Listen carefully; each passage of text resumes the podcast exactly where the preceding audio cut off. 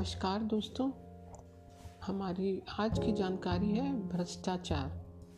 तो चलिए शुरू करते हैं। भ्रष्टाचार। भ्रष्टाचार अर्थात भ्रष्ट आचार। गलत या अवैध व्यवहार।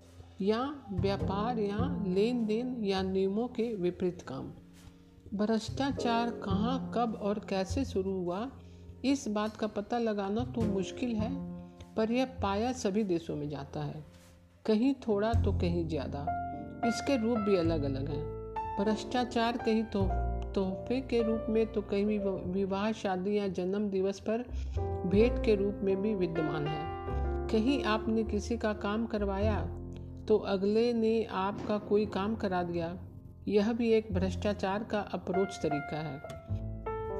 कुछ लोग स्त्रियों को सने सने लाभ, लालच, लिफ्ट तथा गिफ्ट देकर अपने जाल में फंसा लेते हैं। यह तरीका लंबा तथा धीमा चलता है, पर कुछ लोग धीरे धीरे स्त्रियों को इतना दे देते हैं कि वह स्वयं उनके जाल में फंस ही जाती हैं। वह इतनी दब जाती हैं कि उनको ना नहीं कह सकती।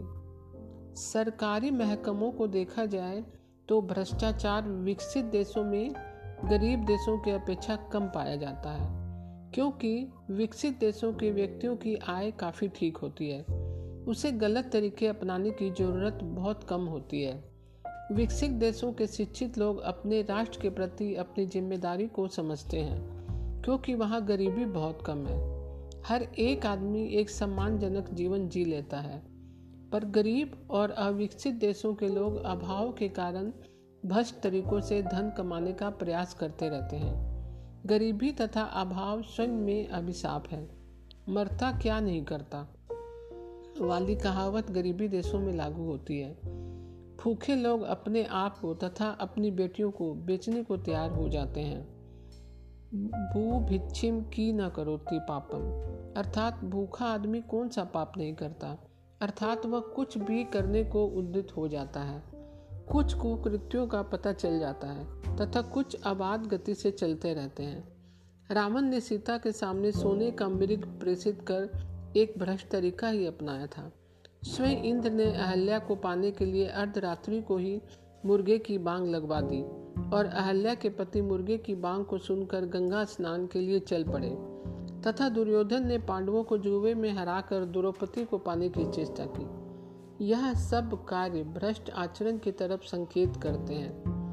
कहने का तात्पर्य है कि जब से मानव इस धरती पर आया है, तभी से भ्रष्टाचार का आविर्भाव हो गया था। भ्रष्टाचार के पीछे जर ज़मीन और जोरू अर्थात धन ज़मीन और स्त्री ही मुख्य कारण रहे हैं। संसार में सदैव सबल और निर्बल की लड़ाई चलती आई है।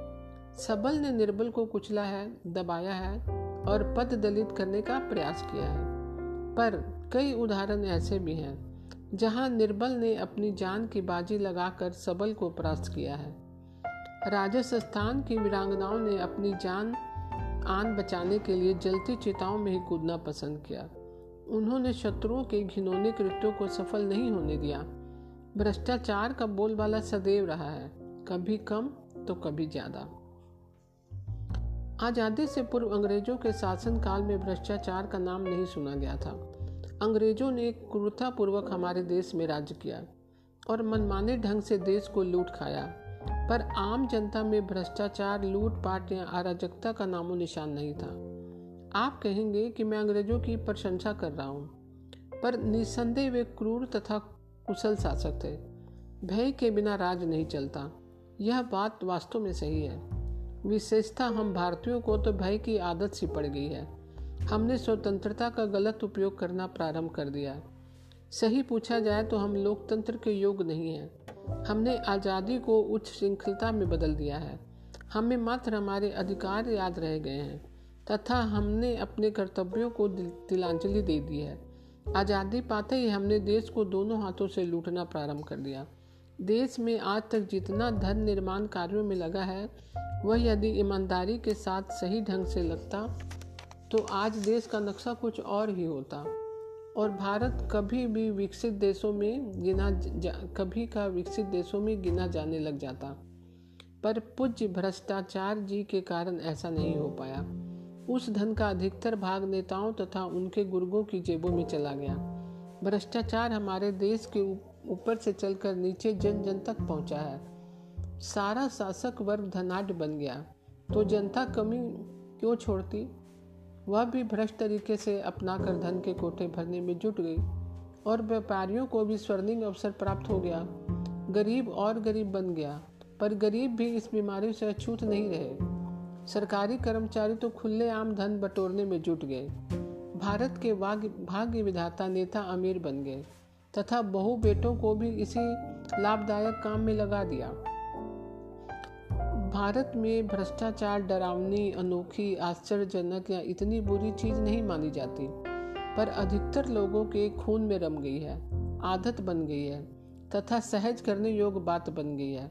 इसे कुछ लोग सुविधा शुल्क के नाम से भी पुकार, पुकारने लगे हैं। आपको यदि तत्काल सुविधा चाहिए तो शुल्क दीजिए, सुविधा मिल जाएगी। और हम लोगों ने भी इसे तहे दिल से स्वीकार कर लिया है और इसे आत्मसात कर लिया है। भ्रष्टाचार नाम ज़रूर बुरा सा लगता है, पर अब नया नहीं रहा। हमें इस पर क्रोध या आश्चर्य नहीं होता। अतः हम कहते हैं, भ्रष्टाचारो नमस्तुभ्यम सुविधाना सहोदर। सुविधाओं के भाई भ्रष्टाचार जी आपको नमस्कार। पर पृथ्वी वीरों से खाली कभी नहीं रही। आज भी कम से कम 10 प्रतिशत लोग हमारे देश में हैं जो अपने सिद्धांतों पर अडिग हैं। उनका चरित्र उज्जवल है। वे न स्वयं भ्रष्ट तरीके अपनाते हैं और न दूसरों को ही अपनाने देते हैं। कुछ सरकारी कर्मचारी भी ऐसे मिल जाएँगे जो ईमानदारी का जीवन बिताते हैं। इस प्रकार के ईमानदार आज भ्रष्टाचारी युग में अलग थलग पड़ जाते हैं। भ्रष्टाचारियों की आँखों में खटकने लग जाते हैं तथा भ्रष्ट अधिकारी भी उन्हें चैन से नहीं रहने देते। इन नेक लोगों के स्थानांतर होते रहते हैं। पर ये ईमानदार व्यक्ति भी खूब हैं। ये भी अपना बिस्तरा बांधे स्थानांतर के लिए तैयार रहते हैं, पर सही राह से नहीं भटकते। अंत में उनकी विजय होती है। प्रभु इनको किसी न किसी रूप में अवश्य पुरस्कृत करते हैं। भ्रष्टाचार को न न शस्त्र काट सकते हैं, न अग्नि जला सकती है, न पानी गला सकता है। और ना ही इसे हवा सोख सकती है। इसे तो केवल मनुष्य के हृदय में परिवर्तन से ही समाप्त किया जा सकता है। तो दोस्तों, आज की जानकारी आपको कैसी लगी? मैं कल फिर एक नई जानकारी के साथ उपस्थित होंगी तब तक के लिए नमस्कार दोस्तों।